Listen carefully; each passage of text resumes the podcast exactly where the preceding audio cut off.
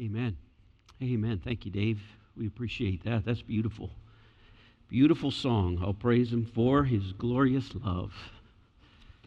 All right, good to have you today. Glad you're here in God's house on this beautiful sunny Sunday. Oh, somebody was just telling me the other day we've had like five Sundays in a row of either very cold weather or rain and clouds. Well, praise the Lord, anyways. Okay, we're, we're here, and I'm glad you're here, and I'm glad we're here to look into God's Word. Uh, I want you to take your Bibles this morning to Mark chapter 7. Mark chapter 7. I hope you're pulling for the Eagles tonight. Just want to mention that while you're here. But uh, you know what I meant to do when you came in? I meant to have all of the Eagle fans sit over here. I was going to have, and all the Chiefs over here so that when I preach, the sheep are on my right and the goats are on the left. Oh, I forgot to do that. That would been a wonderful service. Okay, here I could have preached all the good things over here and looked over at all this crowd. But, anyways, it is good to have you in God's house today. Mark chapter 7, we're going to be preaching from, I'm going to read verses 7, verse 31 to 37. Then we're going to drop down to verse chapter 8, verse 22, and we're going to read verse 26. Okay? All right, the title of the message today is God, I Need Another Touch. I need another touch. I'm asking the Spirit of God to speak to you today as we come to His house and as we open our hearts to the Word of God. Stand with me now as I read God's Word. Verse 31 And again, departing from the coast of Tyre and Sidon, he came unto the Sea of Galilee through the midst of the coast of the Decapolis. And they bring unto him one that was deaf, and he had an impediment in his speech, and they besought him or beseeched him that to put his hand on him. And he took him aside from the multitude and put his fingers into his ears, and he spit, and he touched his tongue. And he looking up to heaven, he sighed and saith unto him, Ephphatha, that is, be opened. And straightway his ears were opened, and the string of his tongue was loosed, and he spake plain. And he charged them that they should tell no man. But the more he charged them, so much the more a great deal they published it, and were beyond measure astonished, saying, he hath done all things well. He maketh both the deaf to hear and the dumb to speak. Verse 22 And he cometh to Bethsaida, and they bring a blind man unto him, and besought him to touch him. And he took the blind man by the hand and led him out of the town. And when he had spit on his eyes, and he put his hands upon him, he asked him if he saw anything. And he looked up and he said, I see men as trees walking. After that, he put his hands again upon his eyes and made him look up. And he was restored and saw every man clearly. And he sent him away to his house, saying, Neither go into the town nor tell it to any in the town. You may be seated. Jesus uh, moved and operated at his time with very few doctors. There were very few doctors around no pharmacies, no CVS's, no ophthalmologists, no hospitals. No hospitals. That was nil in this day and age. Places were crawling with sickness. And so the only thing the cities knew to do was to excommunicate somebody who was sick to keep them away from the healthy. So all the healthy had to get out of town or excuse me, the unhealthy, had to get out of town. So in their days, how it worked was lepers congregated with lepers, halt congregated with the halt, and the blind congregated with the blind. And the reason you do that is because you feel better around people who can relate to your pain. Now, in this particular context, these two miracles are part of what's called a sandwich. I've been teaching you this through the book of Mark, and if you'll follow this principle, you'll be able to interpret the book of Mark yourself because you'll see there'll be two stories on the outside with one story in the center. And so the center is the meat of the passage, but the two outside pieces of bread are these two miracles. You got the miracle of the guy who can't speak and he's deaf, and you've got the blind man who can't see. And so those are the two outside pieces of bread in this sandwich story. Now, what's so unique about this one above all the others up until now is it is the end of Act 1 in the book of Mark. There's three acts. I'll remind you this real quick. Act 1, his ministry in Galilee. Act 2, on the way to Jerusalem. Act 3, Jerusalem. That's the way the book is broken up. And so he's coming to the conclusion of Act 1, and he uses these two miracles to send a message. Because these messages at the end of Act 1 are these uh, two stories are trying to tell us really not only about the two uh, people who had a need from Jesus, but at a deeper level, he's getting to the end of Act 1, and he's like telling his disciples, You are symbolically like this deaf man. He's telling his disciples, You are symbolically like this blind man. That's why these are so unique in the way they're told. He's saying, You don't get it. I am God. I'm the Son of God. I'm God in the flesh. You're just not there yet. And so he closes Act 1 with the fact of using these two miracles to bring out the fact that his followers are still not getting what he's about and why he came. And that's very important to understand that. So that's kind of the context here. So these miracles become not only a real physical thing that happened, but symbolic to what is going on in the book of Mark. In other words, Jesus makes that very clear in the meat of the passage when he says in chapter 8, I'll just point this out to you in verse 18, you have eyes, but you don't see. There it is. You have ears, but you don't hear. You do not remember. That's an amazing statement right there. That's at the thick of these two miracles and the center of the meat passage. Okay, I'm not going to deal with the meat passage today. This passage is too long. I'm going to deal with the two pieces of bread, the two miracles. Okay, so he's telling his disciples that.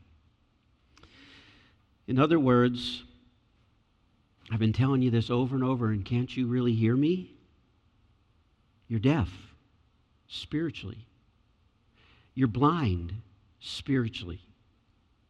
Okay? That's, that's really what he's saying. That's what he's really trying to tell us. Sometimes we're deaf and sometimes we're blind to things. You have 20 20 vision, but your soul, your soul is full of blindness. It's full of blindness. You're blind as a bat, blindness of the soul. Now, that'd be hard for you to see because you think, well, I know Jesus is God, but at your level, maybe I should say it like this I see people who want people to love them, but they keep pushing people away and they don't see it. I see people who wreck their marriages because they have no clue as to what they are doing in the relationship and they don't see it. And they're deaf to anyone telling them what's their problem. I see people who destroy their children with their words and with their habits, and then they cry over their children because they're foolish and backslidden. But the parent can't see it. That's, that's deafness and blindness, and it's in all of us. And so, my passage today, or my outline today, is how to see and hear better than you do now. How to see and hear better than you do now.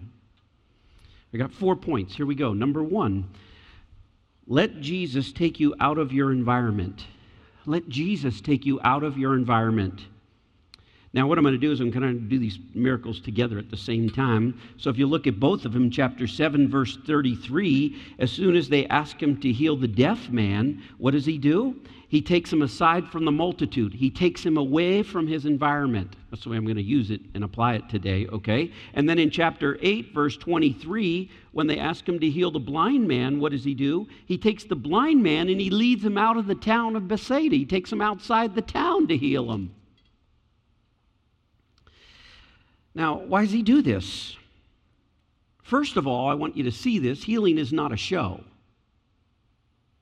It's not a show, it's not a circus.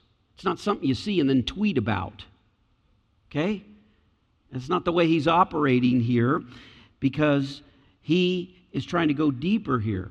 Now, let me just say this, by the way, so you get this. Faith healers love a crowd.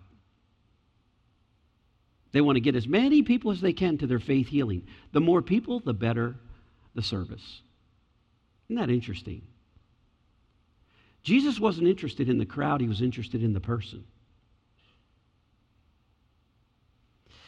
And so he had an interest in this person. so that's the first thought I want you to see there. The second thought I want you to see as I get into this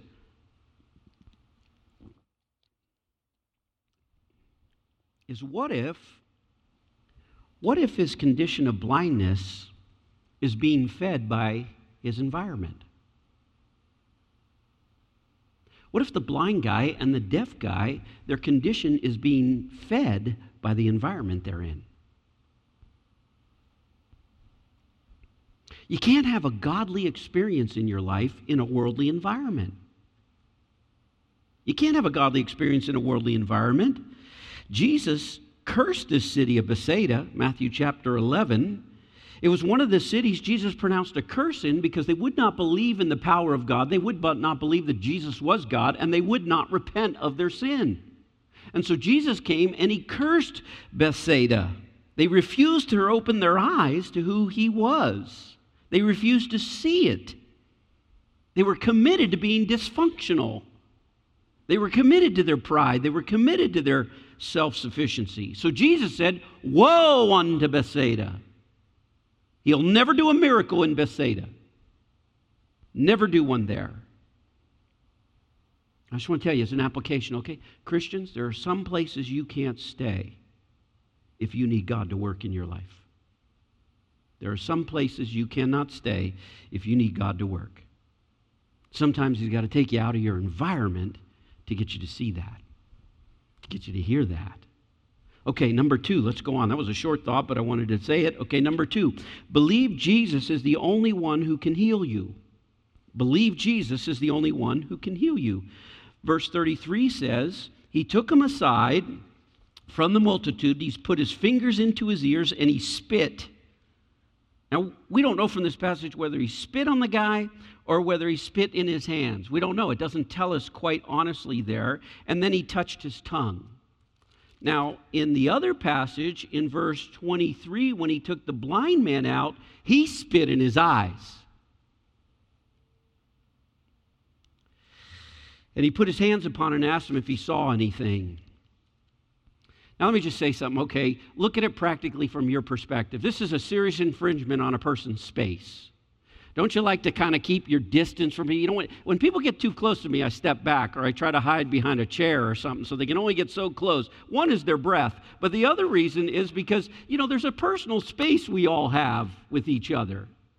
Jesus seriously infringed on this person's space. I mean, who goes up to someone and puts their fingers in their ear like this? Have you ever put your fingers in anybody's ears in your whole life? Think about that. Maybe a mom has, but I can't think of anybody else because that's kind of weird, isn't it? To put your fingers in your ear. Try that at work with someone sometime. See what happens.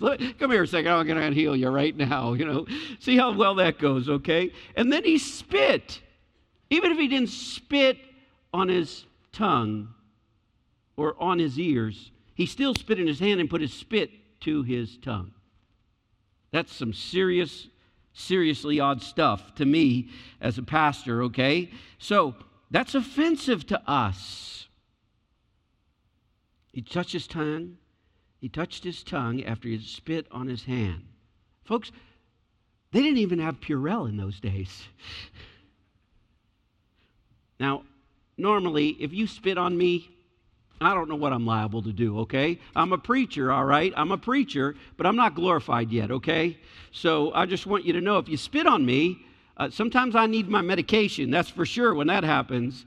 And I, I can't guarantee you what I'll do. I got a black dog in me and a white dog. And I don't know who's going to win that fight if you spit on me for truth, okay? Uh, you might get prayed over, you might get punched. Who knows what's going to happen? But uh, if you're a gambler, I wouldn't bank on it. Okay? Don't bet against it. All right. But I just want to say to you, isn't that kind of strange to all of us to be spit on? Have our fingers put in our ears. I mean, all those things are kind of strange. So you have to ask yourself what's going on here. And I've tried to do a lot of research on this. This was a tough one, but uh, a few things I can mention to you. I'll just give you some of the ideas of what I found. Number one, spit is unclean to the Jews. Spit is unclean to the Jews. So Jesus knew that, so on purpose, he spit and put it on somebody as if to say, I'm unclean, but I'll take something unclean like my spit and I'll do a miracle. That's, that's one interpretation possible why he used spit. Second one is he's actually healing a Gentile here. He's in the coasts of Tyre and Sidon, so he's healing a Gentile. And Gentiles in that day believed that spit had magical healing powers in it. That's what they believed back then in the first century. And by the way, if you ever do a little study on spit or spittle, all right, it has nitric oxide in it. And inside of that, if you put that over a cut, it'll kill the bacteria. Some of you might have known that. But if you didn't know that about spit, there's a good little, little article I read this week Fun Facts About Saliva. So if you want to read that, just put that in. It's seriously odd stuff, believe me. Okay, but that's uh, one idea that they were Gentiles and they would have accepted that healing kind of a focus with spit. I, I don't think either of those are it. I think the best idea, and I, I, mean, I just think the best idea of everything I've found is it's a foreshadowing. It's a foreshadowing. In other words, Jesus uses his own spit now, think about it, okay? A liquid from his own body to heal people. Jesus uses a liquid from his own body to heal po- people. It foreshadows another liquid from his body that will be used to heal people. What is that? His blood. So, any liquid Jesus has that he uses, he can heal people with his saliva all right? His spit can give sight to your eyes, and his spit can give hearing to your ears, but it can't save you from your sin. Can't save you from your sin. That's going to require his blood. And all of that is going to have to be poured out at the cross. And for you to put your faith in that and believe it, he pours out his blood for people on the cross so that the blood can save you completely down to the very center of your soul. Now, no matter how you cut this passage, there's no way around it's humiliating, it's insulting. That's the way you're supposed to read the passage. It's insulting to this man. But let me tell you something, okay? Get this straight about the Lord Jesus when he works in your heart. When Jesus works in your heart, there comes a time when you've been blind so long when you don't care what it takes to get out of your situation. There comes a time where you've been deaf so long that you don't care what it takes to get out of your station. You just want a healing. I've been like this so long, I can't see, I can't hear. You simply say, I don't care how bad it is. Whatever you got to do to me, I'm ready to do it. Have you ever done that with the doctor? Whatever you got to do, doc. I'm ready. I don't want to do it, but I'm ready. Whatever it takes, because I've been in this situation so long, I simply want out. Which is a beautiful thing to think about here. You don't care who's around, you don't care what they think. Desperate people want help. Desperate people want help. You'll get help at any cost. I was talking to a fellow this week in our church, and he told me how he got saved. He was saved in his Barracuda, a Plymouth Barracuda okay? He was 17 years of age, driving around a Plymouth Barracuda. He came under conviction. He, he pulled the Barracuda aside on the road. He got out of his Barracuda and he got over by the tire and he knelt down. And he confessed Christ as the Savior. I'd take a lot for a 17 year old boy to do that. How cool would that look? Got your Barracuda. It's probably that uh, lime green color. And you're kneeling down by your tire asking God to save you. I love that. See, he doesn't care. You don't care. You're not embarrassed. You're not humiliated. Whatever it takes, Lord. Whatever it takes. I love that. I love that. It's like the deaf man is saying, Go ahead and spit on my tongue if that's what it takes. Go ahead. Put it right there. I almost hit my tongue there. I'm glad I didn't. I was thinking about all the people I shook hands with today. But put it right there, Lord. Can you just see him doing that? Don't miss. Don't miss. Spit right there if you have to. Don't spit on my jaw. Don't spit on my nose. Don't spit on my forehead. I want you to put your stuff right on my tongue. Right on my tongue. Put it right on my sorrow. Put it right on my predicament. Put it right on my problem. Nothing will humiliate me. I need your touch. I need your touch, Lord. Spit with all your might, Jesus. I need this. I need this. Now, are you revulsed by that? You're not desperate yet. You're not desperate yet. You're not desperate for God to work in your life yet. Let's go on. Number three. Number three. Testify Jesus does all things well. I'm only going to stay in chapter 7 this time. Verse 36 says,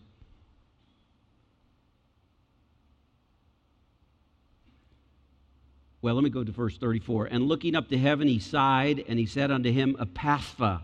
That would be Aramaic. Jesus spoke Aramaic, all right? Ephphatha. And then it's translated into Greek, and then we translated it into English. So just follow that, okay? So he says, Ephphatha in Aramaic, that is, be opened. Be opened. And straightway his ears were opened, and the string of his tongue was loosed, and he spake plain. I love that. And he charged them that they should tell no man, but the more he charged them, so much the more a great deal they published it. I love those verses when you see those in scriptures. Matter of fact, it goes on to say, look at verse 37 and beyond measure, astonished was everyone, saying, He hath done all things well. He maketh both the deaf to hear and the dumb to speak. So, what Jesus do? He took those clogged ears on that man and he opened those clogged ears and the string of his tongue. I love that line. That's an unusual line in the Greek. It's not used. Mark's real big about using words that aren't used anywhere else. The string of his tongue. It's literally in the Greek the chain around his tongue. The chain around his tongue. There was a chain around his tongue, and he went in and he just said, Be open. And the chain of his tongue, the chain that was wrapped around his tongue, fell off. It's a beautiful thought. It was a double healing, a double healing here. He gets the gift of hearing, and immediately he's never heard anything, and he gets the gift of speech.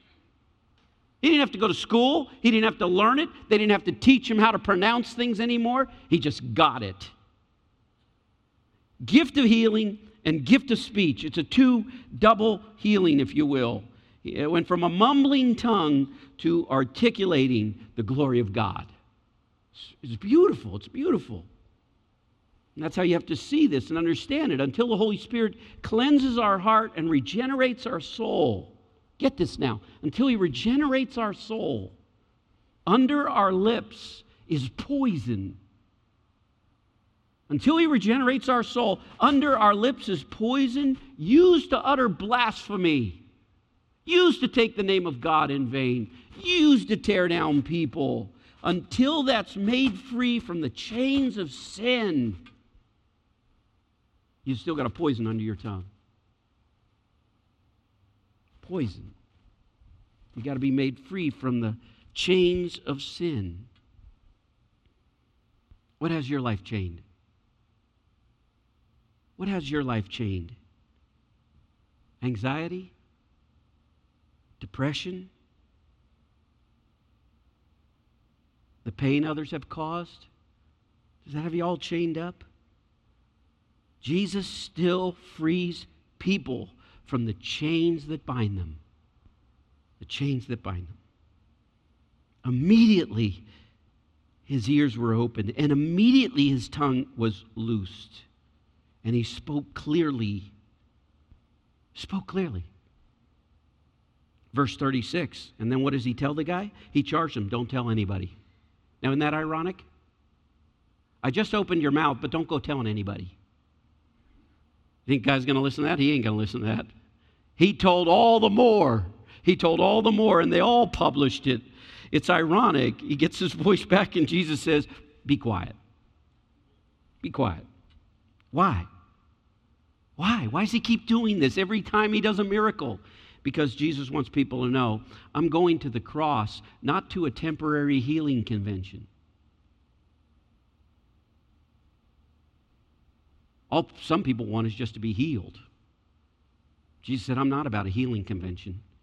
That won't get you into eternity. That won't touch your soul. That'll just touch your eyes. That'll just touch your ears. You'll be healed for maybe 30 more years, maybe 20 more years, maybe 50 more years. But that won't get you to heaven. So I'm not about healing people. I don't want them to come to me for that. The only reason I'm going to church is because I want to be healed. The only reason I'm doing this is because this is what I want from God. No, no, no. God says, no, if you're coming to me for that, you're coming for all the wrong reasons. Uh, I want to heal your soul. I want to heal your soul. That's far more important than your eye problem. It's far more important than any health issue you got. I know you're seeking God for your health. I know you're praying about it all the time, asking your friends to pray for you. But God says, I want to make sure your soul is right. Your soul is far more important than if you would have lived 20 more years on this earth. Yeah, but I don't want to die, neither do I. But God knows the deeper need of your soul is far deeper than the need of your body. So don't publish just that I healed you, son. Tell people I'm going to a cross. That's, that's the way to understand the passages of why he tells people to keep quiet. But the healed man couldn't help it. he couldn't help but talk to other people, and all the people who saw it couldn't help. Does that happen to you when you got healed in your soul? Is there something inside of you that's just an inclination to tell somebody? That's a good sign Jesus really touched you because you want to tell somebody. They were shocked. The Bible says they said he had done all things well.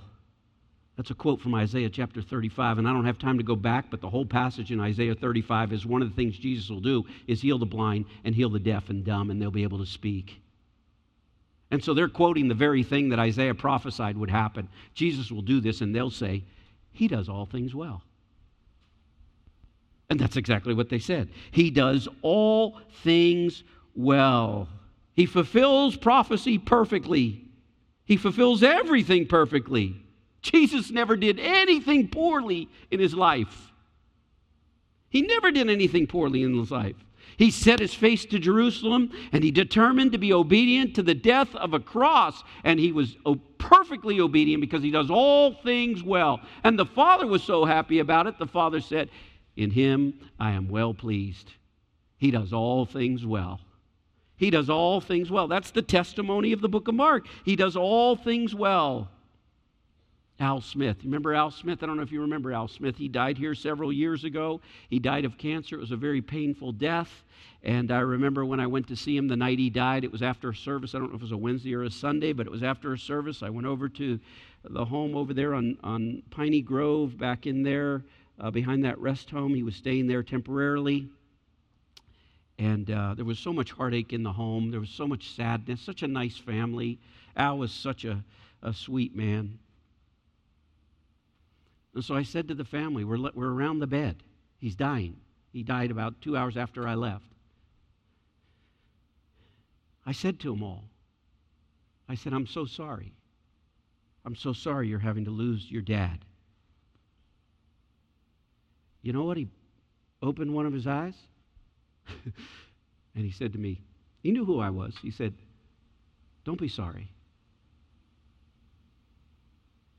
He said, I'm at peace with this. And then he says, Jesus does everything right.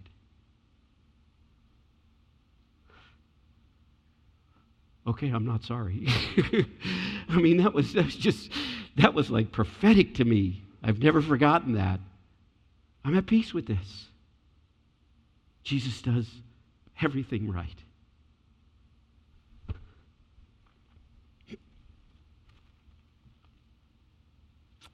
That's beautiful.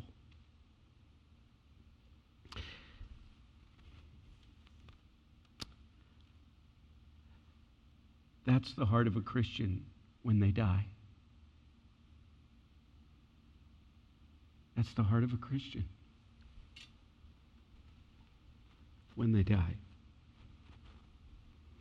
He said the same thing that they said thousands of years ago when the deaf man was healed and the blind man could see. Jesus does all things well. That's why we can say, in the midst of suffering, in the midst of trials, it is well with my soul. That's why we can say that. That's why we can say that. It is well with my soul. Not because you made it well in the storm, it's because Jesus does all things well. Because when the Spirit of God comes into a person, he brings peace, he brings joy, he does all things well. He does all things well. Let me contrast that to the world. I ran across this this week. They asked Robert De Niro in an interview, What will you say to God when you meet him? Now, if you know Robert, if you know Robert De Niro, you know he's cocky. And Robert De Niro in this interview was cocky, and in all seriousness, he said, What I'm going to say to God is, God, you have some explaining to do. Quote Robert De Niro. I thought to myself, no, Mr. De Niro, you'll be the one who has some explaining to do because you're a sinner like all men are. Jesus has no explaining to do to anyone because he does all things well. Number four, let's go on. Number four, let Jesus finish what he starts in you. Okay, now go over to 822 and to 26 on this miracle. What's so unusual about this miracle is it's a progressive miracle. It's in two parts. Jesus spits on his eyes, which I've already gone over that. He puts his hands on him and he asks him if he saw anything. What do you see? Verse 24. And he looked up and he said, I see men as trees walking. This is the only time it ever happens in the Bible. Usually, Jesus touches somebody and they're healed instantly. That's always what happens. But here, he touches them and he says, I can kind of see trees walking around and they look like men.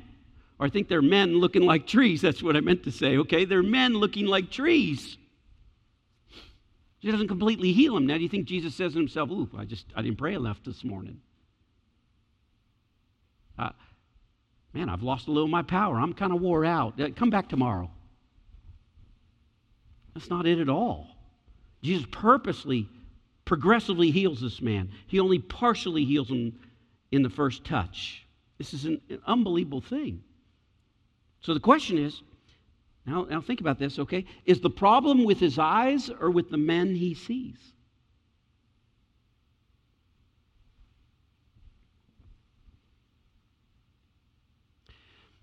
You could have a legitimate touch from God. You could have a legitimate touch from God and still not have the right outlook.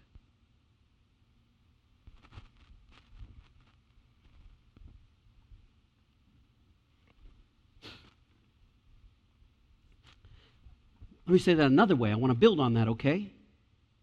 You could be saved and have a new heart and still in need of further recovery.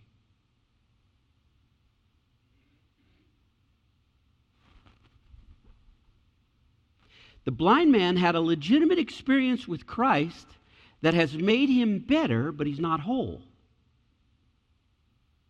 He's better, but he's not whole. Now, Jesus knew what the blind man could see. I see men as trees walking. Jesus knew that, but he wanted to hear the man's confession. He wanted to hear what the man would say in that situation. So the man confesses Lord, I can't completely see clear. Lord, you gave me one touch, but one touch on my life is not enough. One touch on my life is not enough. I, I need more help. I want to go deeper. The saddest thing for a Christian life is someone who's happy with just being touched one time. That's the saddest Christian. Well, I'm saved, I'm on my way to heaven. I'm just going to go make a lot of money.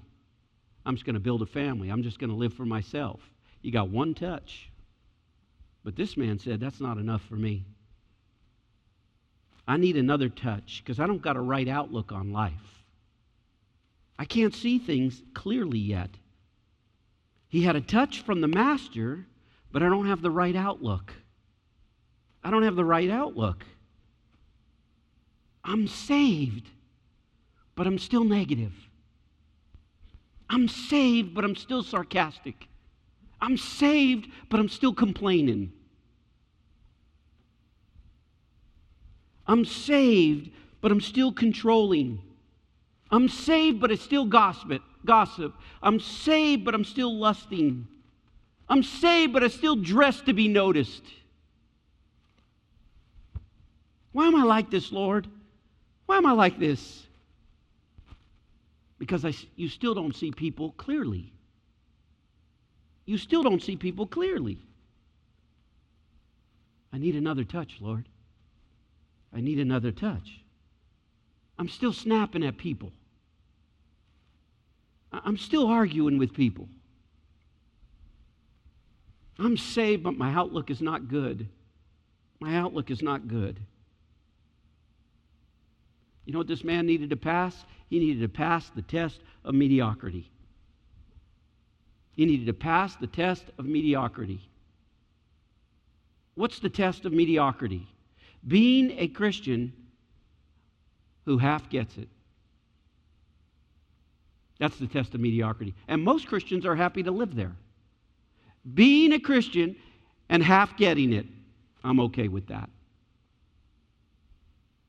I'm okay with that. That's what the disciples' problem was. We half get it. That's why this story closes Act 1. We half get, you're probably the Messiah. Son of God? I doubt that. They half get it. Jesus said, You're getting there, but you're not there yet. You're getting there, disciples, but you're not there. Do you need another touch? That's what he's saying by this uh, uh, story with the blind man. That's what he's saying to you. Do you half get it? Do you half get it in your life? Are you satisfied with the status quo? Are you satisfied with halfway there in your life?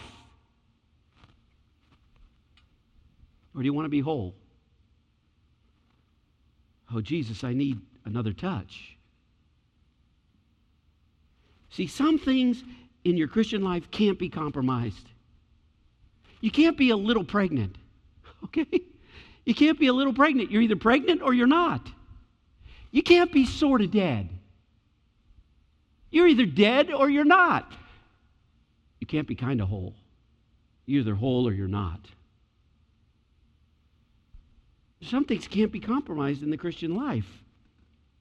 I can hear this blind man saying, I'm glad what you did so far for me, Jesus, but I need more. I need more. One touch from you, God, won't do it. It won't do it. Lord, touch me again. Touch me again. Can't you just hear him saying that? I still don't have your nature. I, I still don't have your character. Put it right there, God. Put it right there. Touch me. Touch me again. Jesus is saying in this passage, let me finish what I started. I've saved you, but let me finish what I've started because I want to make in you a good work. I don't want you halfway there. I don't want you just saved and on your way to heaven. Let me complete the things I want to do in your life. I want you to come all the way out. I want you to see things clearly. That's what this man is going through here. One more touch, Lord. Okay, look up now. Look up. Can you see now? I can see clearly. I'm there, God. I want to see that. I want to see the things you see, Jesus. I want to be able to think the way you think. I, I, I want to measure my sight against your sight. That's what I want to see, Jesus. Open my ears, open my eyes. And he's healed completely.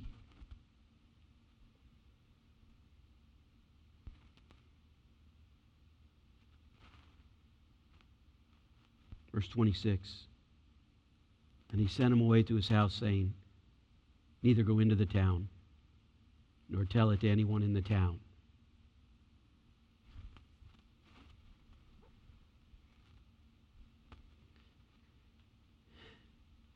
Don't say anything about what I did. Well, you know he's not going to do that. Don't say anything about what I did. Let me tell you one thing, though. He says a little different this time. He says, Don't you go back into Bethsaida. Don't you go back there.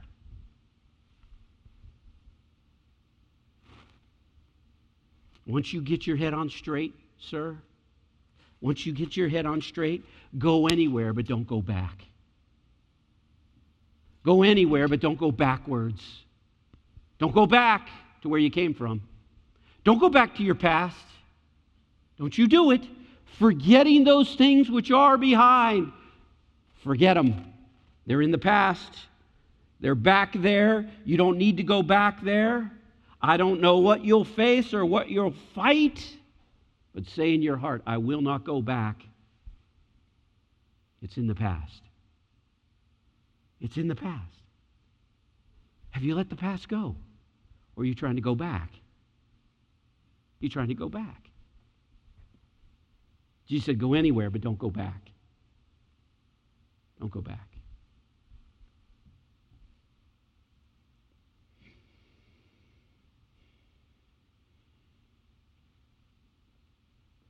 Let's pray.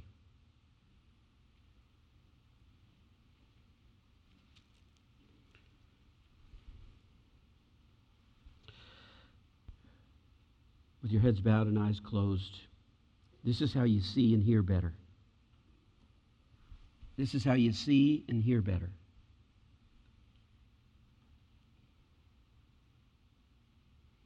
If Jesus has never opened your eyes, he has never opened your ears, the first thing you need to do is you need to give your life to Jesus. I'm lost. I'm a sinner. I need to receive Jesus Christ into my heart. Is that your need right now? Your need to be saved? To open your heart right now. Not just your ears and your eyes, but your heart to Him right now. If you're here in that situation, would you lift up your hand and say, That's what I need? I need it right now. I need to open my heart to Jesus. Would you lift up your hand and say, I'm not saved? I need to start there. Just lift it up right now if that's your need. God's speaking to you. Is there anyone in here? God, this is where I need to start. I need to open my heart.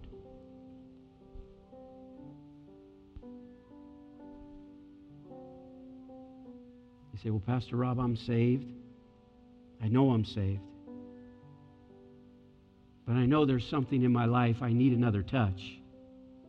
I need another touch. Touch me again, Lord. Touch me again. I need to see like you see. I need to hear like you hear. Put it right there, Lord. Put it right on me. I feel desperate and I can't change it. Put it right on my need. Put it right on my sorrow. Put it right on my predicament. I need this, Lord. I need it. Oh God, give me the right outlook.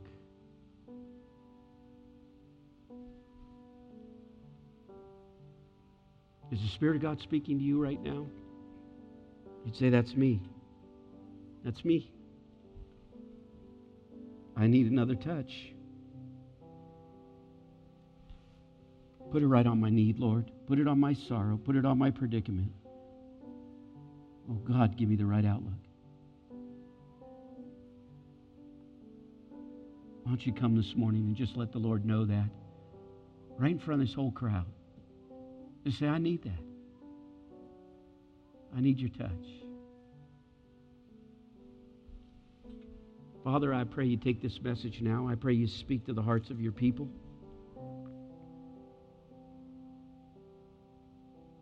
Have your will and your way. Those that come this morning, Lord, put your hand upon them and give them another touch. Right there, Lord. Put it right there. Right on their need. Right on their predicament. Right on their sorrow. Put it right there. We'll give you all the praise and all the glory in Jesus' name. Amen. Amen. Let's stand to our feet. The altar's open this morning. There's a need in your heart, in your life. For that touch, you come this morning as we sing. Let's sing.